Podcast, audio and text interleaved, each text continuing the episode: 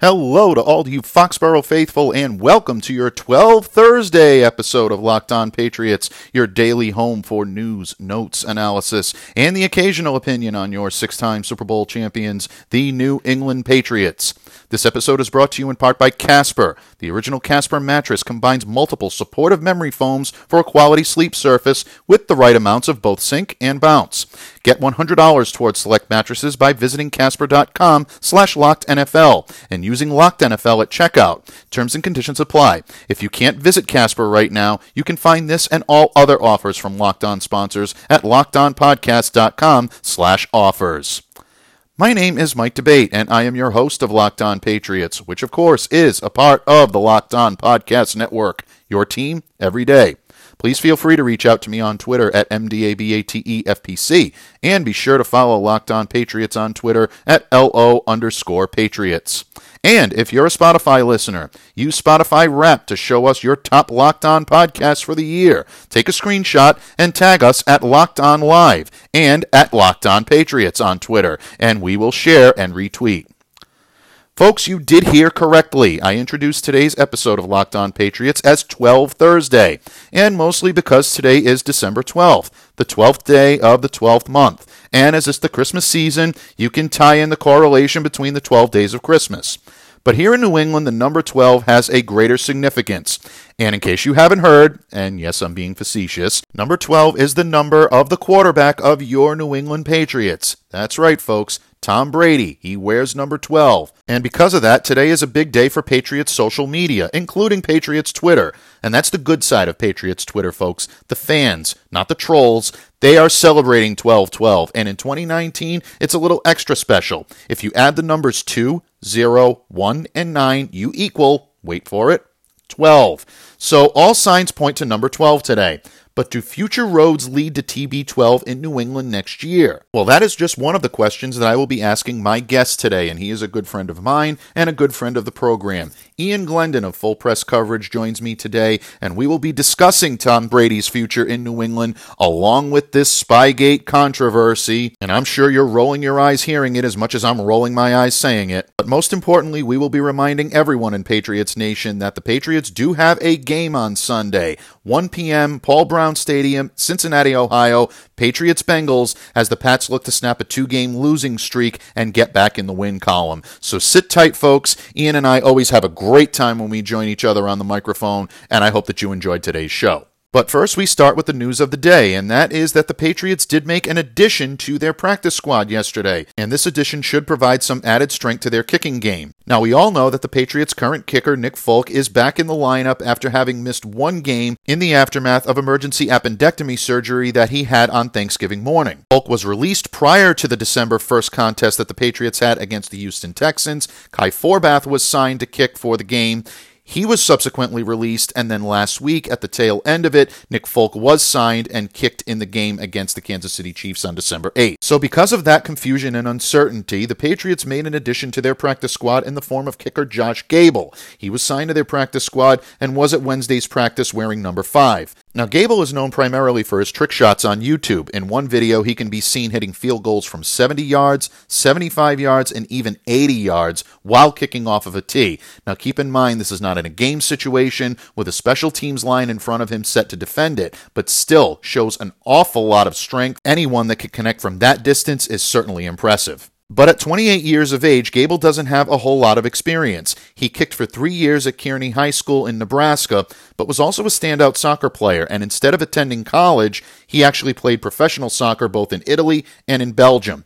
After his stint playing soccer was over, he did return to kicking footballs, and in 2017 started kicking for the Indoor Football League, which is where he has been for the last couple of years. In my opinion, folks, and from those that I talk to, this is a pure depth move for the Patriots. Gable is probably not going to see any meaningful in game action. In all likelihood, Folk will still be the guy kicking field goals for this team on Sunday, throughout the regular season, and into the playoffs. However, recovering from surgery like this does put his health somewhat in question, and the Patriots want to avoid a fiasco like they had last week, where they waited until the day before a game to sign the kicker for the following day. But at the very least, Gable does bring a good amount of strength in his leg to New England. And again, if you want to check out the YouTube videos, the 80 yarder in particular is very impressive. And if he is needed, there's definitely no question about his length strength. It would just be accuracy, which is technically the exact mirror opposite of Folk, who tends to be very accurate. The only problem is is strength and distance. So, in that vein, welcome to New England, Josh Gable. But the New England Patriots are never a team to forget that their first and foremost responsibility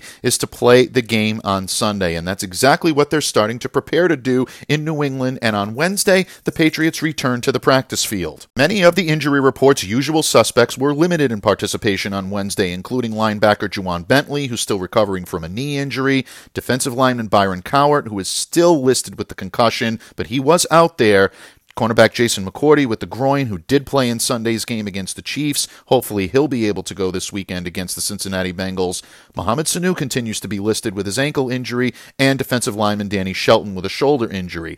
Two players who were on the participation report as full participants were quarterback Tom Brady with his right elbow and wide receiver N'Keal Harry with a hip injury. Don't forget, after Harry's 15 yard touchdown against the Chiefs, and yes, folks, I'm calling it a touchdown because that's exactly what it was a touchdown. He seemed to bang up his hip a little bit and did not return to the game. He was present at practice yesterday and was a full participant. So great news for Harry, great news for the New England Patriots, and it was good to see him back out on the field on Wednesday. However, there is one wide receiver that was absent on Wednesday, and that is wide receiver Julian Edelman. Edelman was listed on the participation report as a non participant with knee and shoulder injuries. Now, the knee injury is something that's new. The shoulder we knew was bothering him for the last couple of weeks. Each time he'd go into the huddle, you'd see Julian rotated a little bit, and it looked like he was in some pain. We all know about the injury to his chest and his ribs earlier on this season, and Julian's been playing in a lot of pain this year. However, the knee injury is new, and he seemed to injure this knee in Sunday's game against the Kansas City Chiefs. He could be seen limping around a lot after running routes. He still had a very prolific game, but ultimately, this is one to keep an eye on, folks. They're managing his workload. The Patriots are saying it's a lot to do about nothing right now. However, it will be interesting to keep an eye out for Julian's practice participation both on Thursday and on Friday. This is a guy that does not like to miss time, and if he's held out of practice for any significant amount, it may mean that the Patriots are trying to rest him up for the playoffs and prevent any further injury. Because let's face it, folks, this is the one guy on the Patriots roster, not named Tom Brady, that the Patriots cannot afford to be without. And amidst the controversy, the Patriots are on to Cincinnati. And you've heard that cliche said all week, but they are officially on to Cincinnati now The practices have begun and the Patriots are looking forward to Sunday's game. And in just a moment, I will be welcoming in Ian Glendon of Full Press Coverage to talk about the controversy surrounding the New England Patriots and video footage. And yes, folks, again, this is 2019, not 2007. I know it seems like deja vu. I know it seems like Back to the Future, but it is current events and we will be discussing it. We'll also be asking Ian whether he believes we are witnessing the final days of Tom Brady in New England. And of course, folks, we will be discussing the New England Patriots battling the Cincinnati Bengals this Sunday at Paul Brown Stadium in Cincinnati, Ohio, as the Patriots look to snap their two game losing streak. It's always an honor and a lot of fun to share the microphone with my guest today, and especially with all of the news surrounding Spygate 2.0. Yeah, it's a ridiculous name, folks. I hate it as much as you do, but it's how the masses are referring to it. Tom Brady, some news uh, with him, and all else that brings the deranged out of their lair. He is the ideal person to be welcoming in today because he tirelessly fights the good fight in the crusade against the Patriots and specifically Brady derangement syndrome.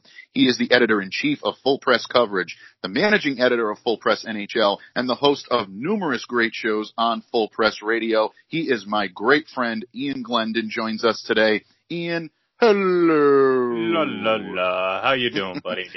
Uh, I'm doing good. You know, I mean, for regardless of all of the news and all of the hoopla surrounding the New England Patriots, having a platform like this where I can bring in a knowledgeable source and one that also happens to be a good friend is always an honor. So thank you so much for joining me today and lending your wisdom and counsel and insight because I think it's something Patriots fans desperately need a heavy dose of, and that is reality and a little bit of grounding. And I know you'll bring that to us today.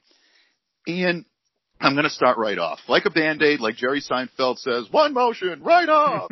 We're going to start right in with the news of the week. And you as well as I saw the news coming out on Monday afternoon. We started to see this trickling out. The Dianna Russini report from ESPN comes out.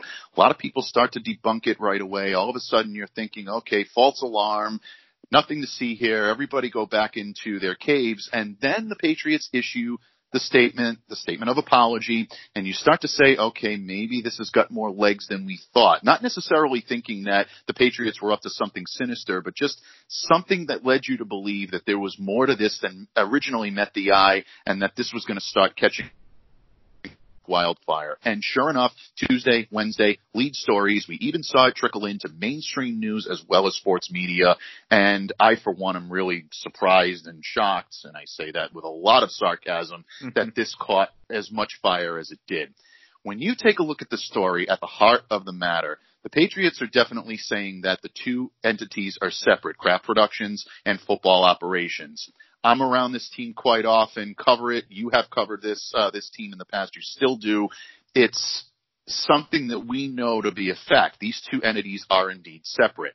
The Patriots are saying that uh, the producer that was there on behalf of Kraft Productions was Kraft employee, did not know the rules of the league that you couldn't film the sidelines, you couldn't film the field, and they're also saying that the footage that was being used was for a B-roll production, which I covered here a little on Locked On yesterday and let everyone know exactly what the difference was between B-roll footage and main footage or A-roll footage. When you look at this story, my friend, from start to finish, what was your what basically what was your initial impression? And then now that you look at the information that we've seen from the last 24 to 48 hours what do you think could be imposed as a penalty for the Patriots if there's anything in store for them at this point? Um, well you know at first I thought logic and reason would prevail. Um, however or, or, or, logic and uh, reason should prevail although I didn't expect it because you know, again, if you look back and, and look at this case logically and without a, a jaded point of view, um, you see this as a very innocent and very uh, non-nefarious uh, act. And this was simply someone going to film a documentary, a third-party uh, film crew, because the you know the main crew, I guess you can call it, was in New England filming for uh, during the uh, Chiefs and uh, Patriots game. So um, you're you're you're using a third-party camera crew that's there filming a day in the life of a uh, Patriot scout. And just as we've seen from many sources, other people who are, are familiar with uh, particularly sports documentaries, they say, look, you know, it, it depends on the cameraman, but you're going to film a lot of just crowd reaction, coaches, field play, all that, because like you never know what you can use and what's going to be the best shot for you to do any sort of transition or like you talked about yesterday, B-roll um, footage. Like so again, if you think about it from a logical standpoint, um, the Patriots got permission from the Browns. Where they aired, they they obviously probably should have spoken to the Bengals and the NFL, but you know at the same time they got permission and credentialed by the Cleveland Browns. They showed up in plain sight of everyone else in that media box, and and and right then and there, you you you have to sit there and think, well, you know, if they're really trying to do some you know grand cheating scheme or whatever, like why would you go? Why would you do any of this? Why would you do it in plain sight? Why would you, you know, why would you go and go out of your way to get credentials? And, you know, like you've spoken about and who, what, like other people have spoken about, when, when you're in a press box in an NFL, at an NFL game, you know, you're, you're going to get knocked for, you know, pulling out your, your, your phone to, to take video footage or photos or anything like that. So, you know, you gotta, you, you gotta figure like, you know, he would have been told right away unless someone was looking to create a problem. So, you know, how could you allow that to happen in front of all those people for, for eight minutes? And that's kind of the big, you know, the eight minutes of footage, you know, with, with really no context. It was like a couple of years ago when people were talking about two pounds of air where, when you really right. didn't understand what you were talking about. You're thinking, a lot of people were thinking like physically two pounds of weight of air out of a ball when in reality that's not the case. So again, it's the same idea. People are to, oh my God, eight minutes. That's, you know, it's such a, a you know, a sketchy number. In reality it isn't, especially when you consider all the facts of the case. So, um, in, in a way, it, it again, you would think that logic would prevail, that reason would prevail, and the most obvious solution to this case would be to, at the very least, if you want to find Robert Kraft, find, him, okay? Because at the end of the day, you know, the guy wasn't supposed to shoot the camera at the film, uh, you know, the field and it happened. So you can't dispute that. The Patriots admitted that it happened. Um, but uh, aside from that, I really don't see any reason to uh, go any further than that because again, you're looking at the situation. If you're looking at it logically and with reason, you say, "Oh, this was clearly a very innocent and obviously non uh, nefarious mistake. You know, they weren't. There was no intent here to cheat because again, we're not even getting into the logic of what the value of of doing what they supposedly had done is because there's really no value in it. So, um, yeah. So again, they shouldn't get fined. They shouldn't be uh, punished uh, hardly at all. But again, you you have Roger Goodell, you have Troy Vincent involved. Who knows? Yeah, and I think you make a good point there. And up until yesterday, some of the information that was starting starting to trickle out, and sources and people that I not only you know, some I know personally, but others that I respect an awful lot, were giving reports yesterday that really started to make you believe that this was tipping in favor of the Patriots, that the NFL was inclined to believe their story. That was reported by Judy Batista of NFL.com, who I put a lot of stock into what Judy says. It's an excellent reporter for the NFL, has been for years, and does a great job. Doug Kyed of NESN Jeff Howe of, um, of the Athletic Boston both issued reports yesterday that said that the Patriots, uh, they've spoken to several sources within the organization, their own sources that really relied heavily on the story that this indeed was a misunderstanding. Bill Belichick was furious. He was extremely adamant that the football operations team had nothing to do with this. So I think that's a big, big part of this. I did mention B-roll yesterday, and I'm glad that you brought that point up. Joe Giza of WBZ here in uh, in Boston uh, had a tweet yesterday that said that he took B-roll footage on Patrice Bergeron for a 30-second news piece on WBZ CBS News. He shot for in excess of 15 minutes for a 30-second spot on a news show. That goes to show you that maybe eight minutes of B-roll footage is not as excessive as some people are making that out to be. I know my friends at Locked On Bengals tweeted out yesterday that when I came on their show to talk about what happened uh, in uh, the press box last Sunday in Cleveland. That I was quote reading from the book of Sith, and that I was defending the cheating. Anyone who heard the show knows that's exactly not what I was doing. But in any case, all I was trying to do is say that keep an open mind. There's a lot of information that still hasn't come out, and the information that came out on Wednesday really solidified that. As for any type of penalty, I think you hit the nail right on the head, my friend. You usually do that. And when, the, you know, it's, in the hands of the league. You take a look at the track record of Roger Goodell, Troy Vincent when it comes to ruling in matters with the Patriots. You never really know which way that's going to go. I'm not going to issue any type of decree or anything like that that's going to say, oh, well, that means they're going to get the book thrown at them or that means they're going to get nothing. Virtue probably lies in the middle, but I can't see this being any more than a finable offense. I really and truly don't. I don't think there was an intent. The Patriots were not – trying to steal signals. If that's the way you're going to do it, then that's a very poor way to do it for an organization that has the reputation of being among the smartest in football. It's not like they were trying to be covert. They didn't have a guy hiding under the drain cap or anything like that with one of these pin-sized cameras that uh, you know you find in CSI or one of these TV shows. This is simply a different animal. It's a different circumstance. They were right in the press box. The press box is not a place where you can hide in plain sight, and you uh, pointed that out as well. So hopefully we'll be able to try to put this matter to rest a little bit. Uh, we're going to put it to rest for a little while today anyway, here on Locked On Patriots. And I'm going to transition into another story, my friend, that unfortunately is a story, and I don't really understand why it's a story, but I guess a lot of people are thinking that it is. And that is the news on Tuesday that Tom Brady um, has been the chair, the global chair, and he also has been the chairman of the Hyannis chapter of Best Buddies here in New England. It's one of his favorite charities. He runs the charity events every year. He's so active. As a matter of fact, it was part of the My Cleats, My Cause on Sunday. He wore uh, a Best Buddies patch on his cleat to commemorate that and the great work that he does for this organization.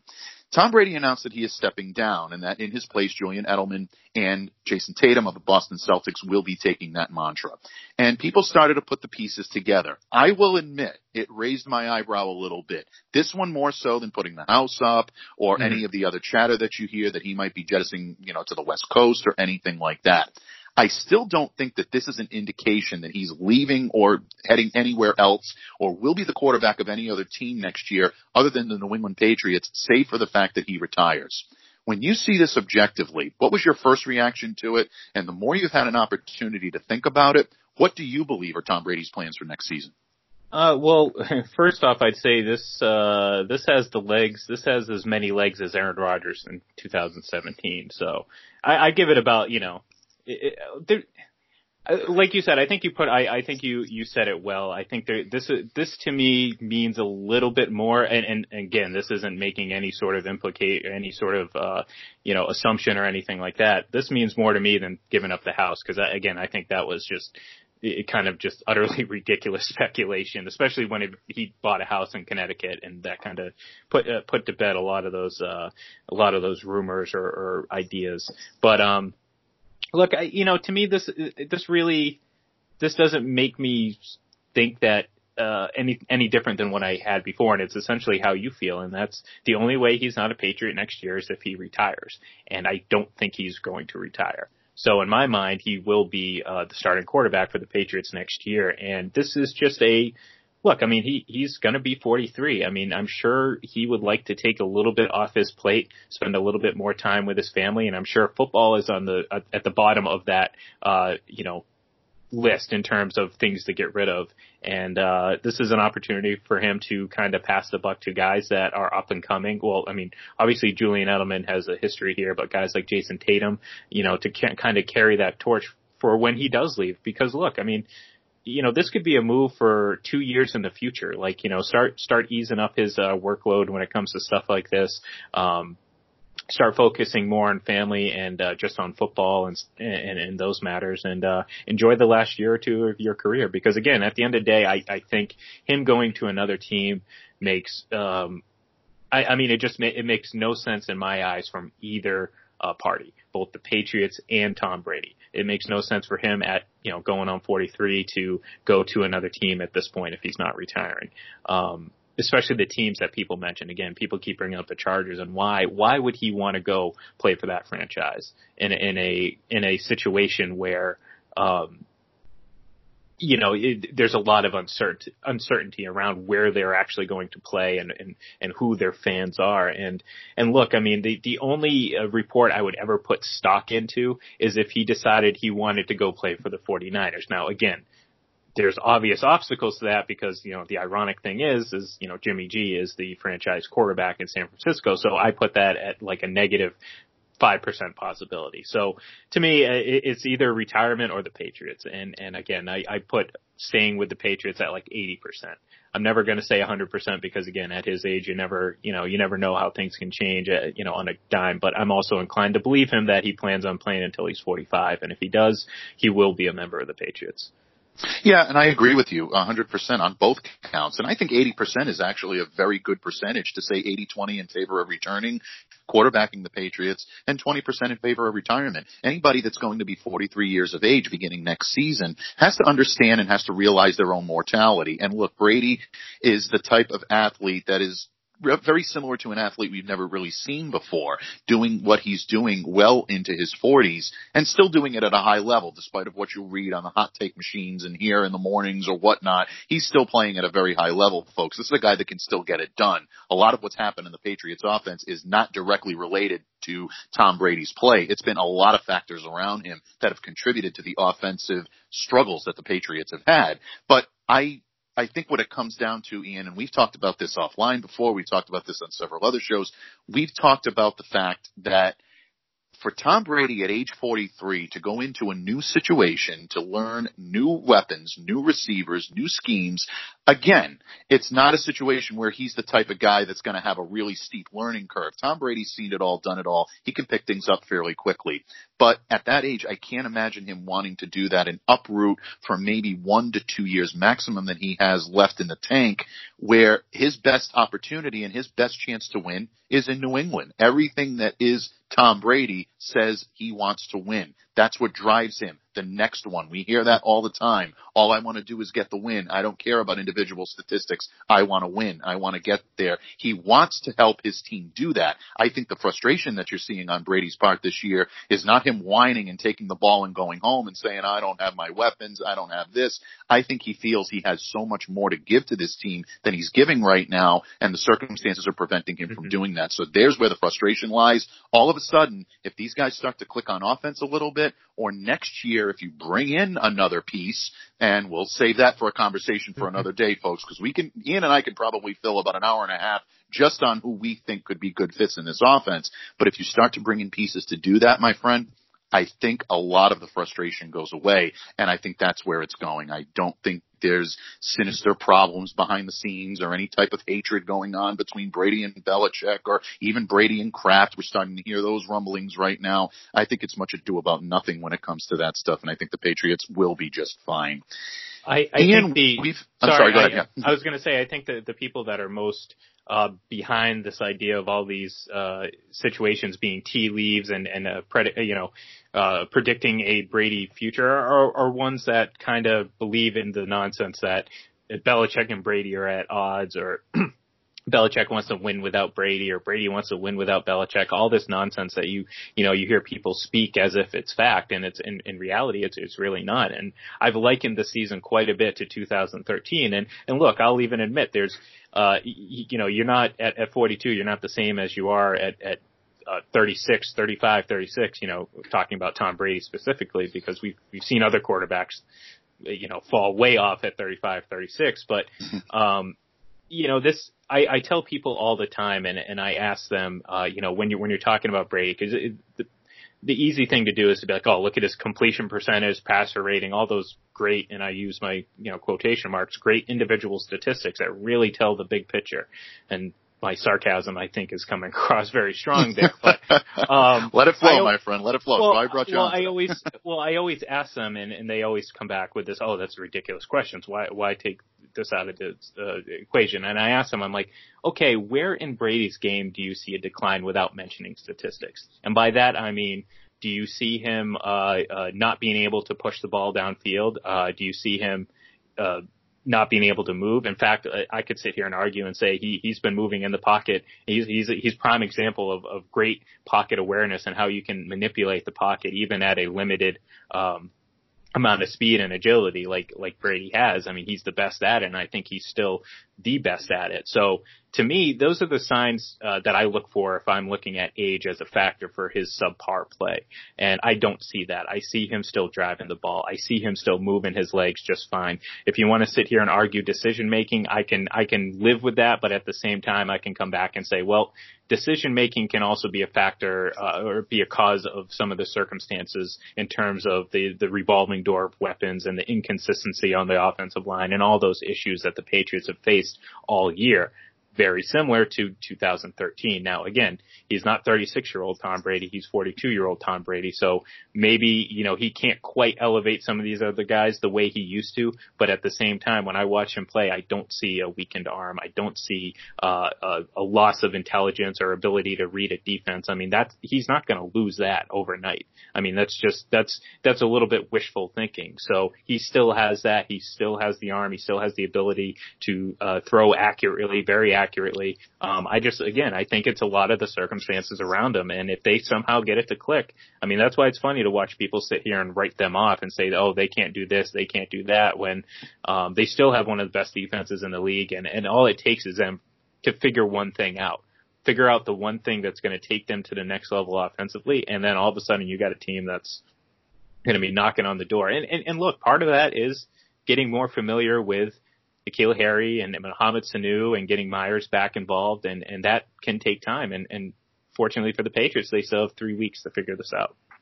They absolutely do. And again, I think you make some great, great points, uh, especially the point about the decision making and especially the point about maybe there being fr- some frustration when it comes to that. The point that I really want to hammer home and expound upon though, and I'm so glad that you made was arm strength and capabilities and physical capabilities. Last week I had Dr. Jessica Flynn from Boston Sports Journal on the show and we talked about Brady's arm and we talked about his mechanics and we talked about essentially whether or not his arm looked like it was in decline. And she flatly answered the question and said, no, it doesn't look like it's in decline. You can see the zip. You can see that his arm strength is still strong.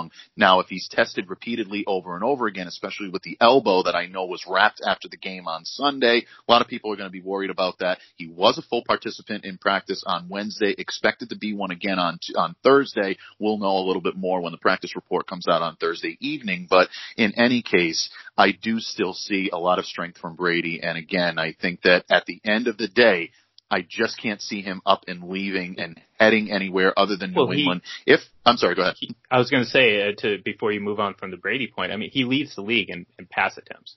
I mean, a yes. 42 year old is, is throwing more passes than anyone in the league right now.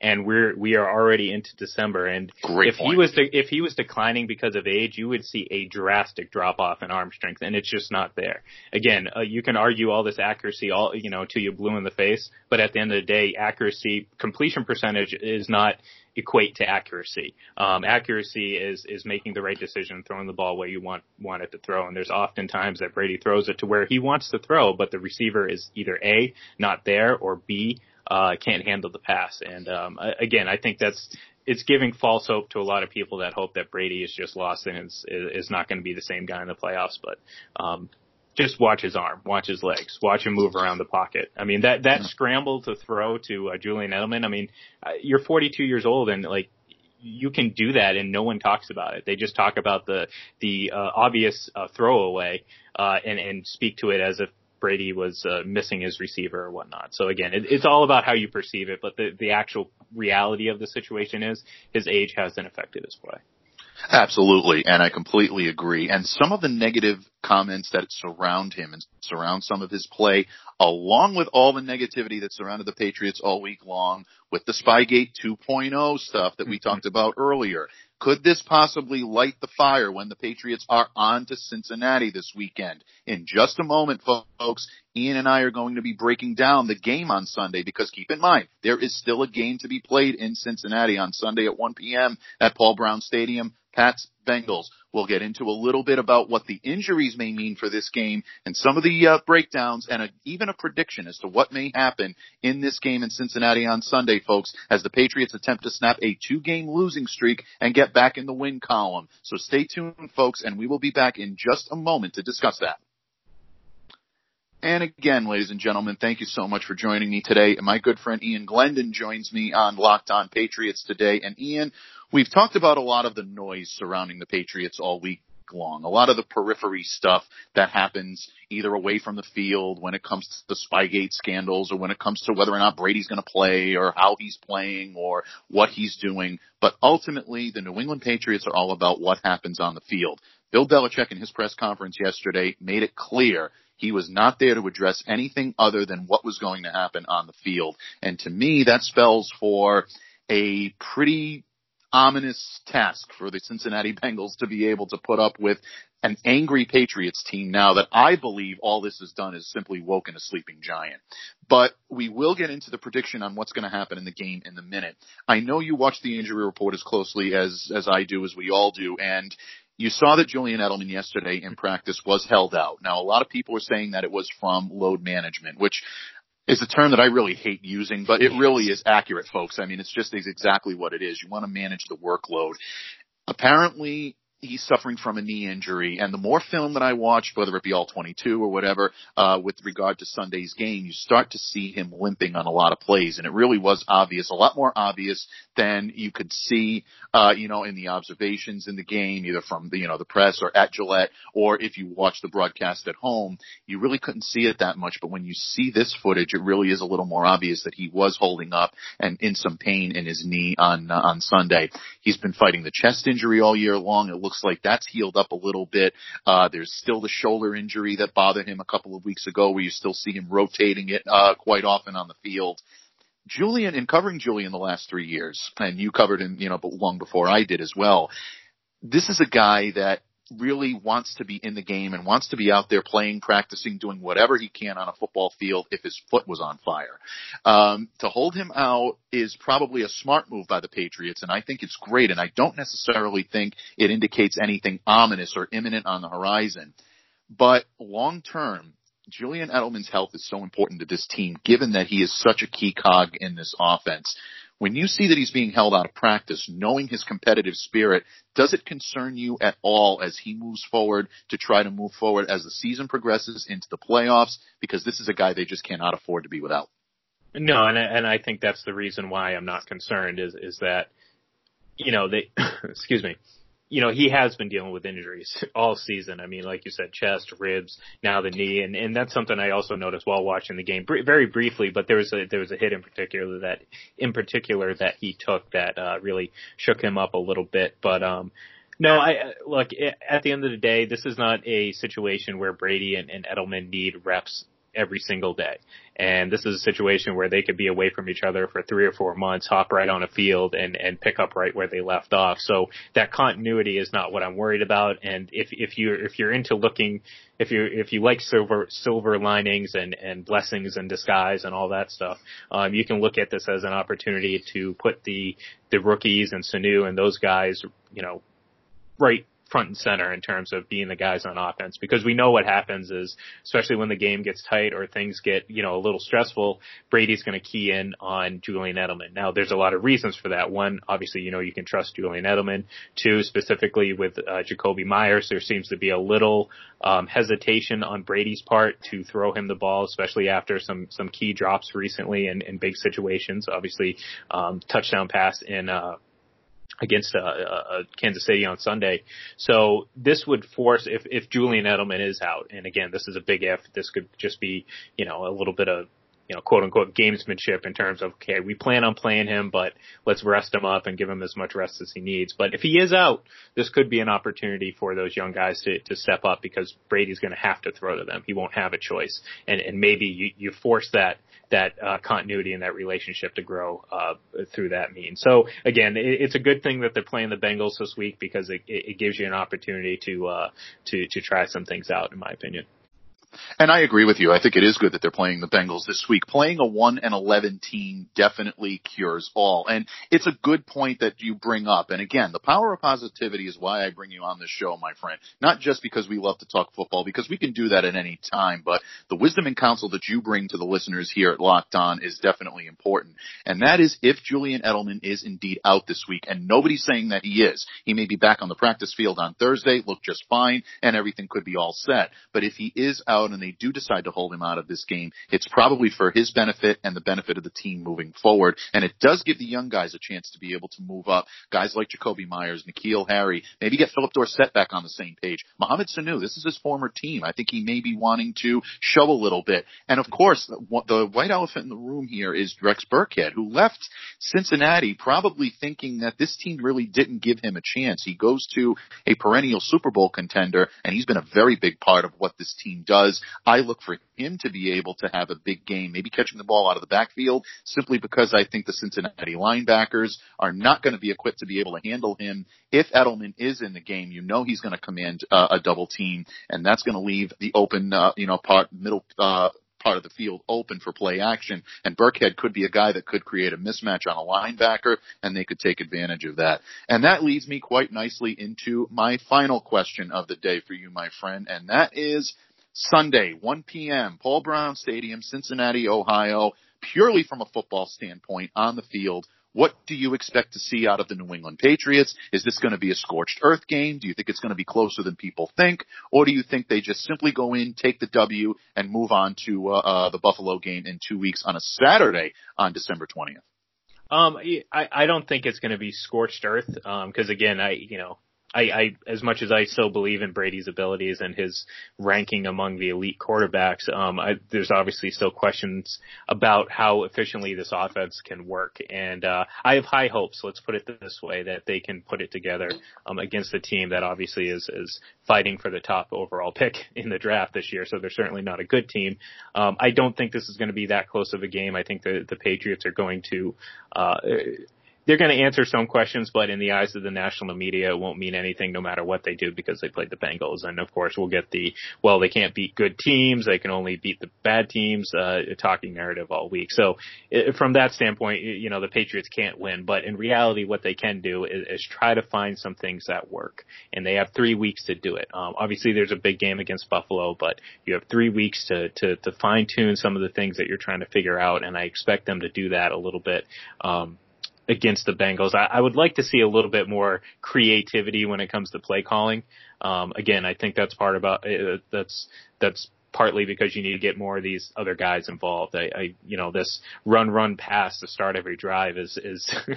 is is maddening to watch, especially early on when it's like, well, I clearly know that you're going to run on first and second down, and then, you know, come, you know, try to pass the ball. I mean, if I know it, the other team likely knows it. So, right. um, I, want to see a little bit more creativity. I want to see, uh, you know, if if you have to, especially if if Edelman is limited or or out for the entire game, you got to get these younger guys going because again, I I think the talent is there. I uh, you know I I feel like I know the talent is there. I know this offense can can put you know look more like the offense of old. It's just you've got to figure it out. It's it's not a lack of talent. It's just a lack of utilizing it.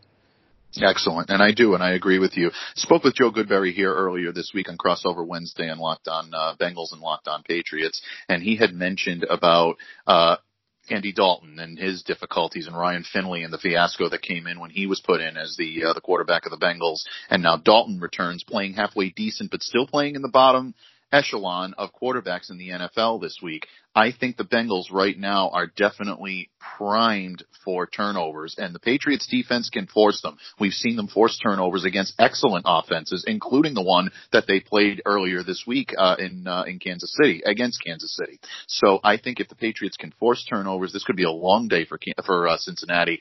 I also think that you hit the nail on the head again, and you know I love to say that. That's an inside joke between Ian and I. We're not going to go into that because Locked On Patriots is a family show. But uh, what happens with uh, uh, with the uh, this type of uh, um, of offenses, they're going to need to capitalize on that. I think the Bengals defense allows them the opportunity to be able to capitalize off any turnovers that the defense does force. We didn't see them do that Sunday against Kansas City. I think the Patriots need to right the ship and need to be able to do that. Part of the success that they were having in the early part of the season is they were capitalizing on those. We haven't seen them do that as of late, and I look for that to continue. Ian, you are a great man, a great friend, and I appreciate you always coming on. I appreciate your candor, your insight. I know you'll be closely watching all of the situations surrounding the New England Patriots when it comes to Tom Brady, when it comes to the Spygate situation, and also that you'll be watching the game this weekend. I thank you for your words of wisdom on this matchup with the Bengals. Folks, follow him on Twitter at IGLEN31. Find his great work and the work of all of the great writers at FullPressCoverage.com. You can follow them at FPCOVERAGE. Follow Full Press Radio, FPC NFL. Uh, Ian is all over the place, has his footprint and his fingerprint all over the site. It's his vision that has made Full Press what it is today, whether it be FPC NFL pregame, FPC Radio Live, cheap plug there, and the Big Bad Bruins podcast. My friend, thank you so much for joining me today. Always an honor and a pleasure to share the microphone at the holidays with the people that mean the most to you, and, and, and I appreciate it. Thank you so much, my friend. Oh, thank you. Those were very kind words, and I was going to hit you with the thank you very little, but again, I, you you put you put a lot of thought and, and effort into that, and I, I appreciate that. So um, I always look forward to coming on here, and I, I can't wait to do it again. Absolutely. And the thought and the effort always come from the heart and you know that and I know the same in return. And again, Ian, thank you and we appreciate it and we wish you the best and hope that uh, you enjoy the game this weekend. And as for me folks, I will be back tomorrow to give a final preview for Pat's Bengals. I'll offer my game prediction for this Sunday's matchup, and I might just have a special guest joining me as well that's going to lend a thicket of reality to everything that's been going on in Foxborough when it comes to video recording, footage, and the like. So definitely stay tuned and keep locked into Locked On Patriots. As always, please join me each and every day on the Locked On Patriots podcast. Subscribe and listen via your preferred podcast provider. Once again, I'm Mike D'Abate of Locked On Patriots. I thank Ian Glendon for his appearance today, but most of all, I thank you so much all for listening. Best wishes and have a great day, everyone.